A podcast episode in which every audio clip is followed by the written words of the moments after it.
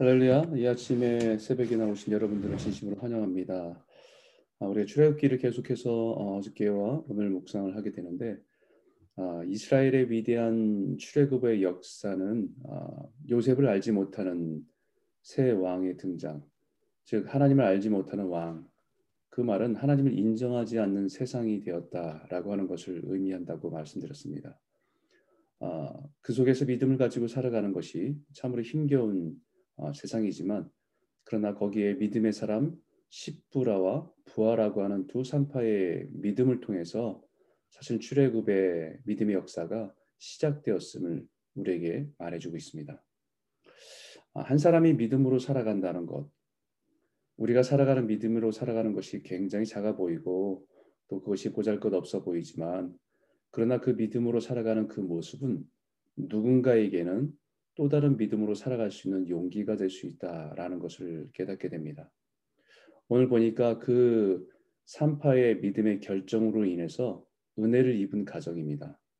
레위 가족 중 한 사람이 가서 레위 여자에게 장가들어 그 여자가 임신하여 아들을 낳으리니 아들을 낳으니 그가 잘생긴 것을 보고 석 달 동안 그를 숨겼으나 그 믿음의 결정 때문에 한 아이 남자아이가 태어났습니다. 모세의 부모는 아이를 낳았을 때 그가 아들인 것을 알고 기뻐해야 되는 그 사실 앞에서 두려움이 밀려오기 시작했을 겁니다. 유대인들에게 있어서는 아들은 너무 소중하고 귀한 가치를 두고 있습니다. 이런 귀, 귀한 아들을 낳아서 기뻐해야 되는 그 순간에 아, 바로의 그 명령 때문에 죽음이라는 공포와 두려움으로 가득했을 것입니다. 믿음으로 산다는 것은 세상이 주는 가치관을 거부하고 하나님께서 귀하게 아름답게 여기는 것이 무엇인지를 볼 수 있어야 하는 것입니다. 분명 모세의 부모는 모세가 태어났을 때에 그 아이를 바라보면서 아, 그 아이를 바라보면서 왕의 명령으로 인해서 두려운 것이 사실이었지만 믿음의 눈을 들어보니까 그 아이가 너무 아름다운 아이였던 것을 발견했다고 기록하고 있습니다. 모세의 부모가 모세를 바라보면서 그가 잘생긴 것을 보고라고 하는 말은 단지 부모이기 때문에 제 눈의 안경이라고 자식이 이뻐 보이는 것 아닌가 하는 것과는 다른 것을 말하고 있다는 것이죠. 히브리 원어에서 잘생겼다는 말은 토부라고 하는 말입니다. 하나님이 이 세상을 창조하실 때 보시기에 좋았다, 보시기에 좋았다라고 할 때 이 단어를 써서 하나님의 보실 때에 하나님의 관점에서 좋아 보이고 아름다운 것이 이 토부란 단어예요. 그래서 사도행전에는 이때의 출애굽기 이때의 일을 이렇게 기록하고 있습니다. 그때 모세가 났는데 하나님 보시기에 아름다운지라. 그의 아버지의 집에서 석 달 동안 길리더니라고 이 이때의 과거의 출애굽기에 있는 역사를 사도행전의 신학에서는 그렇게 보고 있다는 것이죠. 모세의 부모는 왕의 명령으로 인해서 모세는 죽음의 공포를 가져다 주는 존재였지만 믿음으로 하나님의 눈으로 보니까 너무 아름다운 아이, 하나님의 특별한 계획이 있는 아이로 보았다라는 것입니다. 여러분 믿음으로 보아야 볼 줄 알아야 믿음으로 살아갈 수 있습니다. 여러분 닉 부이치치라는 사람을 다 아시잖아요. 그죠? 팔과 다리가 없는 장애를 가지고 태어났지만 세상을 다니면서 사람들에게 소망을 주는 그런 사람으로 많이 알려졌고 또 많은 사람 이제는 매스컴에서도 그의 인생을 조명했기 때문에 많은 사람들이 알고 있습니다. 아, 이제는 그렇게 그런 모습으로 살아가기 때문에 당연히 그 사람의 인생이 아름답다고 얘기할 수 있겠지만 사실 실질적으로 그 부모와 그 자신에게는 아, 그것을 극복하기에 쉬운 문제는 아니었습니다. 1982년 12월에 닉 부이치치가 태어난 날 어, 엄마가 의사들에게 처음으로 던진 질문이 아이든 아이는 괜찮은 거지요? 라고 하는 것이었습니다. 왜냐하면 어, 의사들끼리 자기 아이가 태어난 데 불구하고 의사들끼리 조용히 자기들끼리 무엇인가 소곤소곤대는 모습을 보면서 뭔가 잘못되지 않았나라고 하는 의심이 생겼기 때문입니다.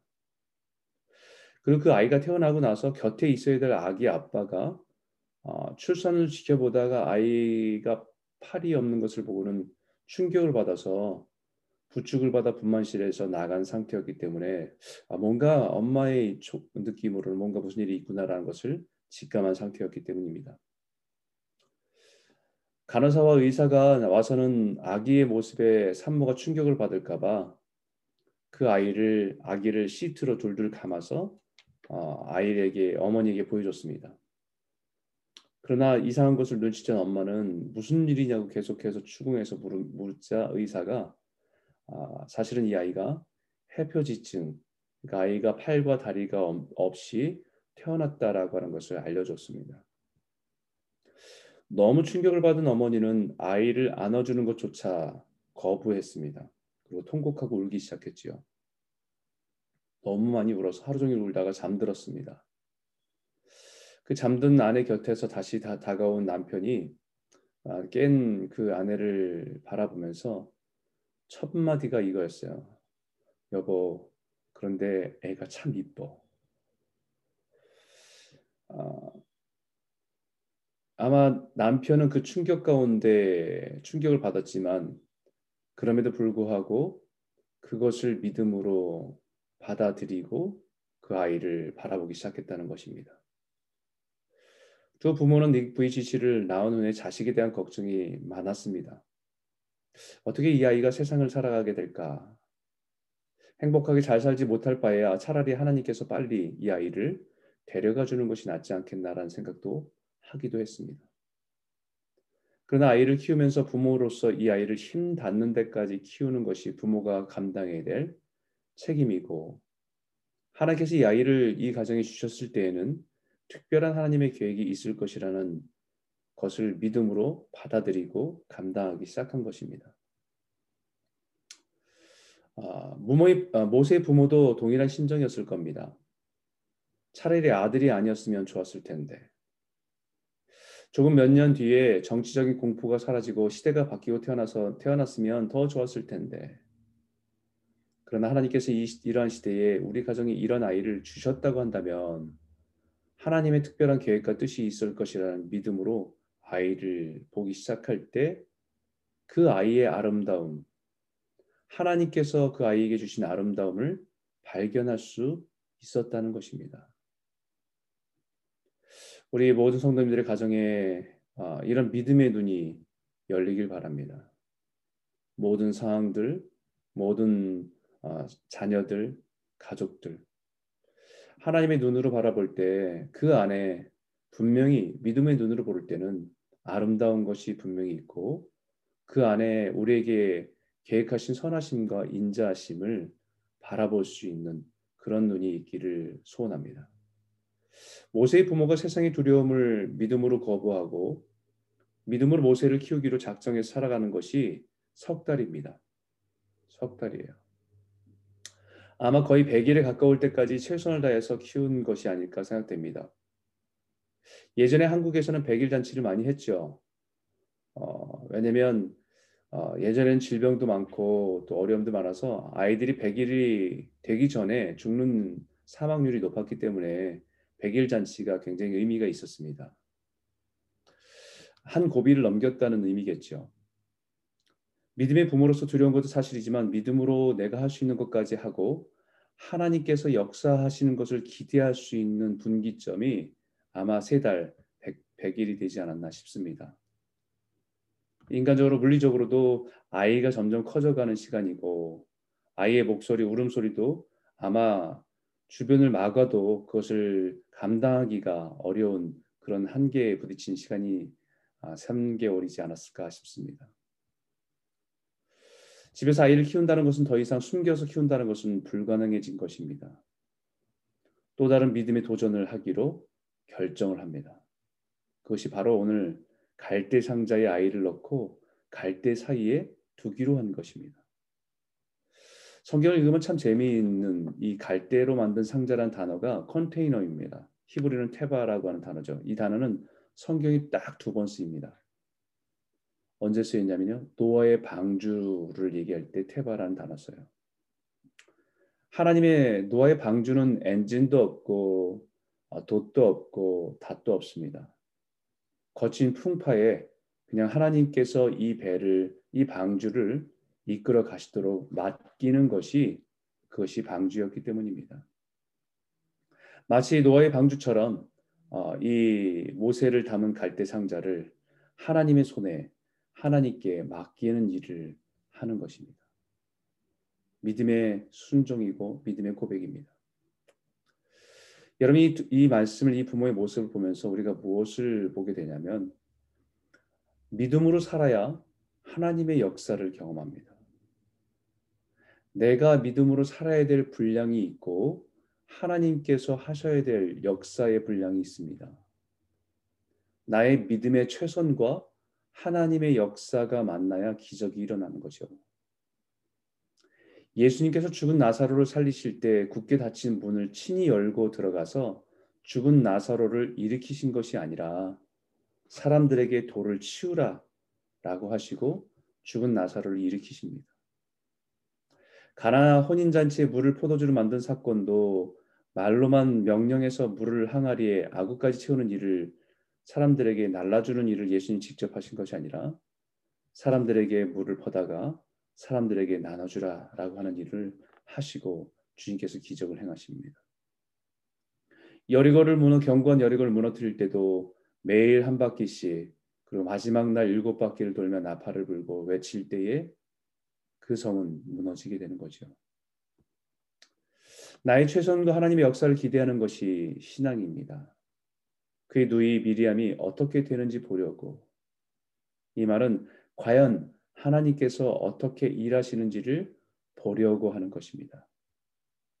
모세가 가로막고 있는 상황에서 선포합니다.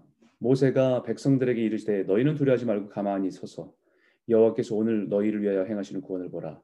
너희가 오늘 본 내굽 사람을 영원히 다시 보지 아니하리라. 지금까지 하나님의 인도하심에 따라 한 걸음 한 걸음 애굽을 떠나 걸어 왔습니다. 홍해 앞에 섰습니다. 이제 하나님께서 역사하실 일만 남았습니다. 참 하나님의 역사는 놀랍습니다. 바로의 딸이 목욕하러 나일강으로 내려올 때에 갈대 상자를 보고 열어보니까 아기가 우는 것입니다. 아, 여러분 이 아기의 울음소리는 모세의 부모에게는 두려움이었습니다. 소리가 너무 크면 클수록 모세의 부모에게는 그것은 공포였습니다. 이 소리가 바깥으로 들리면 만약에 애굽의 관리들이 아는 날에는 죽음을 면치 못하는 일이 일어날 것을 염려해야만 했습니다. 그러나 하나님은 그 아이의 울음소리를 통해서 공주의 마음을 움직이는 일에 사용하시는 하나님이십니다. 바로의 딸이 그에게 이르되 이 아기를 데려다가 나를 위하여 젖을 먹이라. 내가 그 삭슬 주리라. 여인이 아기를 데려다가 젖을 먹이더니 여러분 놀라운 하나님의 은혜입니다. 그 은혜는 여기서 끝나는 것, 건져짐을 받은 것에 끝나지 않고 오히려 정부로부터 삭을 받아가면서 아이를 불법이 아니라 합법적으로 당당하게 키울 수 있는 은혜를 열어주셨습니다. 정부로부터 차일드 베네핏까지 받으면서 키운 거지요. 참 하나님의 놀라운 역사는 우리의 상상을 초월합니다. 우리가 믿음으로 살아갈 때 아, 하나님은 우리에게 놀라운 일들을 행하시는 분이심을 우리가 믿고 의지하기를 바랍니다. 어저께 그 삼파의 두 여인의 목숨을 건 믿음의 결정, 자기가 할 수 있는 최선의 믿음의 결정이 또 누군가에게는 믿음으로 살아갈 수 있는 힘이 되었고 그것이 그의 인생의 기적을 경험하는 하나님의 은혜의 통로가 되고 그 그로 인해서 믿음으로 태어난 모세를 통해 하나님의 백성들을 그 이집트에서 애굽 땅에서 건져내는 기적의 아, 인물로 하나님의 구원의 인물로 사용되는 일들을 보게 됩니다. 오늘 우리는 이 말씀을 다시 한번 묵상하면서 오늘 우리 우리 각자의 삶 가운데 닫혀 있고 또 힘겨운 그런 상황 속에서 있지만 그러나 오늘 우리가 믿음으로 살아야 될 분량을 살아내는 것. 믿음으로 살아가는 그 모습이 누군가에는 또 믿음으로 살아갈 수 있는 동기가 되고 힘이 되는 그런 통로가 축복의 통로가 되는 저와 여러분 모두가 되시기를 주의 이름으로 축원합니다.